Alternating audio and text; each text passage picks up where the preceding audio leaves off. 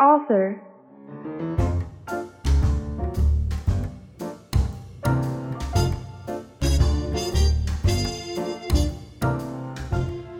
Xin chào, bạn đang nghe podcast Who's Author của Loega. Who's Author là nơi giao lưu giữa những độc giả cùng gu thưởng sách và giới thiệu tới khán thính giả những tác giả sách nổi bật. Trong thời lượng một tập podcast, chúng mình sẽ cùng với khách mời bàn luận một số vấn đề liên quan tới sự nghiệp, phong cách và quan điểm của một tác giả sách bất kỳ. Mình là Phương Anh và trong tập podcast ngày hôm nay, hãy cùng mình, cùng khách mời trao đổi về một tác giả sách khá là quen thuộc đối với độc giả yêu thích thể loại trinh thám. Ông được mệnh danh là nhà văn viết truyện trinh thám hàng đầu Nhật Bản. Đó chính là tác giả Kigashino Keigo. Trước khi bắt đầu, Phương Anh xin được giới thiệu tới các bạn khán thính giả khách mời của tập podcast ngày hôm nay, bạn Khánh Linh. Xin chào Khánh Linh, rất cảm ơn cậu đã nhận lời mời tham gia chia sẻ trong tập podcast này. Ừ, cậu có thể giới thiệu một chút về bản thân mình cho các bạn thính giả đang nghe được không? Xin chào mọi người ạ, mình là Khánh Linh và hiện tại mình đang là sinh viên năm 3 của Học viện Ngân hàng. Và ngày hôm nay thì mình rất vui khi được đến đây để có thể trò chuyện cùng các bạn. Ừ, Thật ra thì trước khi bắt đầu cái buổi trò chuyện này thì mình và Linh đã uh, trao đổi một chút thì mình biết được là cái cuốn sách đầu tiên mà Linh đọc của của Keigo là cuốn uh, Bạch Dạ Hành. Và cũng rất trùng hợp đấy cũng là cuốn đầu tiên mình đọc thế cho nên ý bình thường trong các tập podcast thì mình sẽ hay ờ, hỏi khách mời là đâu là cuốn đầu tiên? Nhưng mà vì mình đã biết cuốn đầu tiên của linh đọc rồi thì nên là mình sẽ hỏi uh, cuốn thứ hai và cuốn thứ ba của linh đọc là gì xem có liệu cái cuốn thứ hai thứ ba này cũng có trùng với cuốn thứ hai thứ ba của mình không? Cuốn thứ hai và cuốn thứ ba linh đọc của tác giả Keigo là cuốn nào hả linh? Ừ, hình như cuốn thứ hai mình đọc của Keigo là quyển bí mật của Naoko và cuốn thứ ba mình đọc là Thánh giáo rỗng thế thì hai cuốn này khác với của mình. Cuốn thứ hai mình đọc là phía trong chăn x và cuốn thứ ba là điều kỳ diệu của tiệp tạp, tạp hóa Namiya.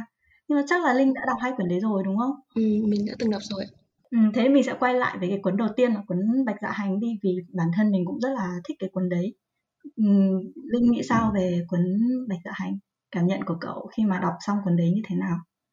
Ừ, thú thật là đây không phải là cuốn mà mình thích nhất của Keigo mà đây chỉ là một cuốn mà mình mang lại ấn tượng rất là sâu với mình ấy. Thì ấn tượng sau khi đọc xong của mình chỉ là đem lại ấn tượng rất mạnh và mình cực kỳ ấn tượng về phong cách của Keigo cũng như là nhờ cuốn này mà mình bắt đầu mình tìm đọc những quyển khác của ông. Thì mình muốn nói về ấn tượng đầu tiên của mình. Đầu tiên cuốn này thì không biết là Phương Anh có giống mình không, nhưng mà ngay từ khi mà mình biết tới quyển, cuốn này thì là cảm giác đầu tiên của mình là lành lạnh ấy. Kiểu như là bọn mình đã quên mặc áo và không không hẳn là quên mặc áo trong một ngày trời lạnh mà kiểu giống như là tự dưng tìm thấy một cánh cửa xa lạ trong chính căn nhà quen thuộc của mình cái căn nhà mà mình đã tưởng như là quen đến từng hạt bụi. Ừ, lúc mà mình đọc cuốn này thì mình chắc là có cảm giác ừ, cũng lành lạnh đấy nhưng mà mình sẽ có cảm giác kiểu bị uh, uh, bất ngờ nhiều hơn. Tại vì cái kết cấu trong cái cuốn này cũng khác với những cái cuốn khác. Những cái cuốn sau này mình đọc ấy thì lại không có kết cấu như cái cuốn bạch dạ hành nữa. Có lẽ là đây là cái cuốn mình thích bởi vì chính bởi vì cái kết cấu đấy. Tại vì mình cảm thấy là uh, mỗi mỗi chương mình đọc ấy mình đều phải đoán. Tức là mình phải vừa đọc mình vừa phải tìm những cái chi tiết nào là những cái chi tiết mà thể mà thể hiện cái mối liên hệ giữa hai nhân vật. Và mình cũng cảm thấy là mình cũng cảm thấy rất là thích cả hai nhân vật. Tại vì uh, cái mối liên hệ cái mối quan hệ giữa họ ấy thì không không không chỉ là ở cái mối quan hệ hợp tác đâu mà nó cũng không phải là một mối quan hệ yêu đương. Nó là một cái mối quan hệ gì đó mà nó gắn kết hơn rất là nhiều. Và cũng chính vì thế mà lúc mà đọc cái kết ấy mình cảm thấy rất là rất là bị mình cũng không biết không biết tả cảm giác đến như thế nào. Mà vừa hụt hẫng kiểu vừa cũng vừa giận nữa vừa giận vừa giận nhân vật nữ chính nữa. Ờ, thế cho nên là đấy đấy cũng là một cái cuốn cũng gây ấn tượng rất là mạnh. Ngoài những cái chi tiết khiến người khiến người đọc cảm thấy lành lạnh ra thì cũng có cái đặc biệt là cái kết cấu kể chuyện nữa. Thế nếu bạch dạ hành không phải cuốn linh thích nhất thì linh thích cuốn nào nhất? Ừ, mình nghĩ thích quyển Naoko nhất, bí mật của Naoko nhất ấy. Tại vì là trước khi đọc xong thì mình đã từng đọc review trước rồi, cho nên là mình đã nắm được kiểu là mình đã nắm được hồn cốt cũng như là sơ lược về tác phẩm. Nhưng mà càng đọc thì càng mở ra nhiều bất ngờ. Và có những chi tiết là mình nghĩ là mình không tin là như thế đấy, nhưng mà nó lại xảy ra và kiểu đã được tác giả diễn tả rất là hợp lý. Ừ, Linh đọc cuốn đấy xong có cảm thấy nhân vật nữ chính hơi ích kỷ không? Tại vì mình đọc xong mình cảm thấy nhân vật nữ chính hơi ích kỷ hồi trước ấy thì khi mà mới đọc xong thì như là cá tính của mình em thì mình cá tính khá là mạnh cho nên là khi mà mình đọc bất cứ một cái gì mà mình kiểu hơi ngược với suy nghĩ của mình ấy thì mình thường có cảm xúc mạnh thì ngay khi đọc xong cuốn này thì mình cũng thấy thế mình cũng không thích nữ chính thậm chí là ghét ấy. Nhưng mà sau đấy thì kiểu đọc nhiều hơn và nghĩ ngẫm nghĩ nhiều hơn thì mình thấy là um, đáng thương hơn là đáng ghét. Tại vì là phải sống một cuộc đời mà không phải của mình và thậm chí là ruồng rẫy cả quá khứ ấy.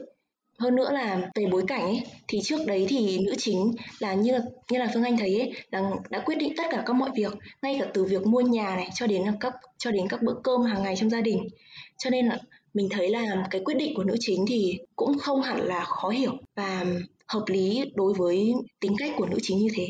Nhưng mà tuy nhiên thì mình không thích cách xử lý như vậy thôi nhưng mà thực tình là khá là hợp lý. Đấy, nghe linh chia sẻ xong mình cũng thấy là um, mình nên uh, đọc lại cuốn này để hiểu nữ chính hơn. Um, tại vì lúc mà đọc xong cái cuốn đấy thì mình nghĩ sao là mình vừa thấy thương cho nhân vật người bố Đúng. mà cũng nhưng mà nghĩ lại thì thì là nếu bản thân cái những cái nhân vật ấy ừ. họ cũng không có cái cách nào mà có thể thay đổi được đúng không có quyền lựa chọn ấy nên là họ bắt buộc là phải uh, quyết định xem là mình sống tiếp như thế nào ừ.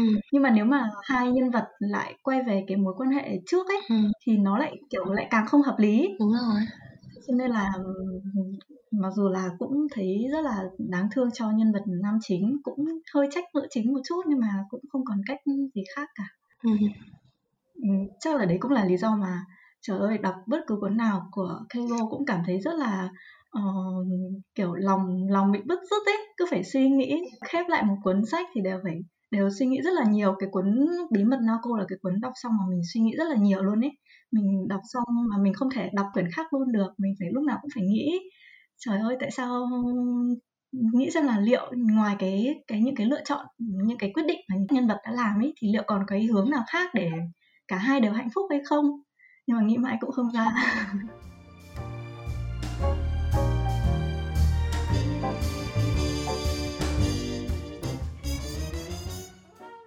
Mình có hai cuốn sách rồi, thế thì nhân vật, thế mình chuyển sang nhân vật nhá.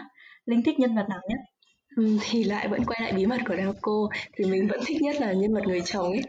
Cũng như là ngay từ ấn tượng đầu tiên của mình ấy, thì đây là một nhân vật rất là đáng đáng thương. Tại vì là tưởng rằng là chỉ mất vợ thôi, nhưng mà hóa, chị tưởng rằng là chỉ mất mất vợ, nhưng mà thành thành mất con, sau đấy thì lại cuối cùng là thành mất cả hai. Và sau đấy thì anh ấy phải chứng kiến là cảnh người vợ mình này phản bội mình. Phản bội không những là trong những cái hành động như thế, trong suy nghĩ, mà phản bội lại kể cả quá khứ nữa đấy và nhưng mà tuy nhiên thì là anh vẫn kiểu hy sinh tất cả này thậm chí là cả bản năng của người đàn ông để giữ gìn tổ ấm và mình thấy là cay đắng nhất là kết chuyện ấy thì tất cả những cái gì cần phải giải thích cho anh rằng là phải xảy ra như thế nào hay là mọi việc là thì, ra sao thì đều được khoanh tròn trong từ bí mật nhẹ bẫng và thực sự là mình thấy là rất là không công bằng. Ừ. Thế sau tất cả các cuốn sách mà Linh đọc nhé thì Linh có thấy là có đặc điểm chung nào trong các cuốn của ông không? Ừ. Theo mình ấy thì chính là kiểu cái giọng kể của ông ấy cái nỗi buồn mà bàng bạc xuyên suốt các tác phẩm của Keigo. Nhiều người thì là ấn tượng về những cái chi tiết um, rúng động này hoặc là những câu chuyện giật gân hay là những cái màn phán ly kỳ. Nhưng mà mình lại thích cách Keigo kể chuyện kiểu là mơ màng này. Sau đấy thì với cái giọng văn mơ màng kiểu phảng phất nỗi buồn đấy um, thì đưa cho mình gặp gỡ các nhân vật. Và xem các nhân vật đấy thì họ có rất là có chiều sâu họ sống này họ nghĩ này và với lời kể buồn bã ấy thì đã kéo mình đi khắp các ngóc ngách của câu chuyện và đã để lại cho mình những ý nghĩa, những quan điểm cũng như là những nghiền ngẫm rất sâu và có thể nói với bạn bè và có thể chia sẻ như thế này này. Ừ. Mình cũng thích cái cách nhân cái cách Keigo xây dựng nhân vật kiểu mình ừ. có cảm giác là thật ra là không chỉ là một cái câu chuyện về trinh thám về phá án đâu tại vì ừ. mình cảm thấy là cái yếu tố phá án nó chỉ là một phần thôi Đúng nó rồi. còn là một cái yếu tố về mối quan hệ của những con của người với người nữa ấy. Đúng rồi. tức là trong mỗi câu chuyện thì đều có một mối quan hệ nào đấy là một mối quan hệ chủ chốt một mối quan hệ mà khiến cho người đọc cảm thấy rất là dai dứt ví dụ như trong bạch dạ hành thì là mối quan hệ của uh, hai nhân vật nhá ừ. trong uh, phía sau nghi can x cũng là mối quan hệ của uh, hai người hàng xóm uh, bí mật của Naoko thì là mối quan hệ giữa người chồng và người vợ ừ. còn trong tiệm tạp hóa thì là mối quan hệ rộng hơn của ừ. ba của cả ba tên trộm lẫn những cái người mà gửi thư đến ừ, hầu như trong chuyện nào cũng đều có mối quan một mối quan quan hệ nào đấy mà cái cách Keiko xây dựng những cái mối quan hệ đấy mà khiến mình cảm thấy không thể nào mà ghét nhân vật nào nếu mà nhân vật đấy trong mối quan hệ đấy thì mình không thể ghét họ được ấy ừ. tại vì họ kiểu họ trong một mối quan hệ họ đều rất là toàn tâm với Đúng cái rồi. đối phương với cái người còn lại Đúng. và họ chấp nhận có thể là chấp nhận hy sinh này chấp nhận uh, trả một cái giá rất đắt để bảo vệ cái người mà họ yêu thương nên là mình cảm thấy là uh, cái cách mà Keiko xây dựng nhân vật rất là rất là nghệ rất là tài tình. Ừ. khiến mình đọc xong là kiểu nhân vật đấy mình nhớ mãi luôn ấy nhớ nhớ cả những cái chi tiết nhỏ của nhân vật đấy.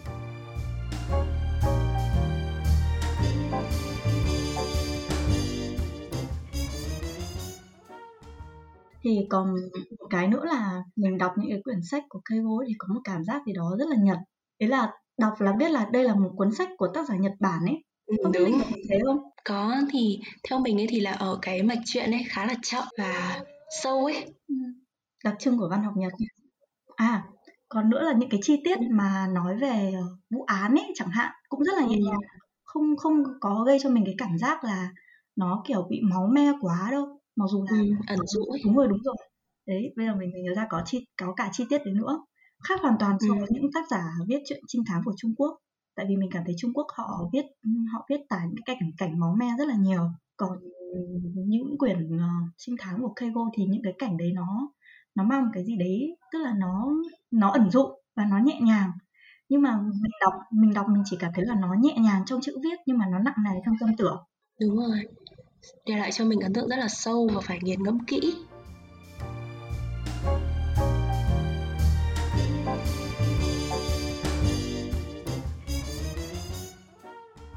Chỉ trong thời gian rất là ngắn thôi thì chúng mình đã được nghe Khánh Linh chia sẻ rất là nhiều điều thú vị về tác giả Keigo và các cuốn sách của ông.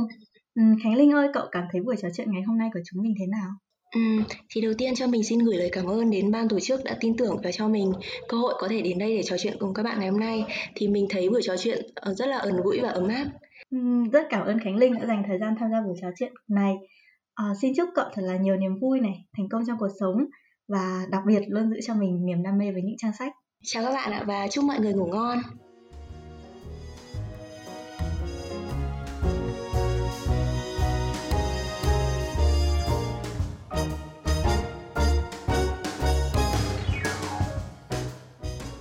Các bạn thính giả thân mến, trong tập podcast hôm nay, chúng mình đã đề cập tới một số tác phẩm của Keigo như là Bạch Dạ Hành, Bí mật Naoko hay Điều kỳ diệu của tiệm tạp hóa Namiya. Nếu các bạn thính giả thấy những nội dung trên thú vị, hãy tìm đọc thêm những tác phẩm trinh thám khác của Keigo nhé. Các bạn thính giả cũng đừng quên ấn nút theo dõi Who's Author để không bỏ lỡ các tập podcast tiếp theo của chúng mình.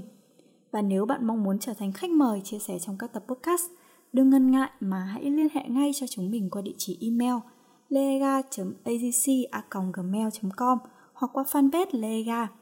Xin chào và hẹn gặp lại các bạn trong những tập podcast tiếp theo.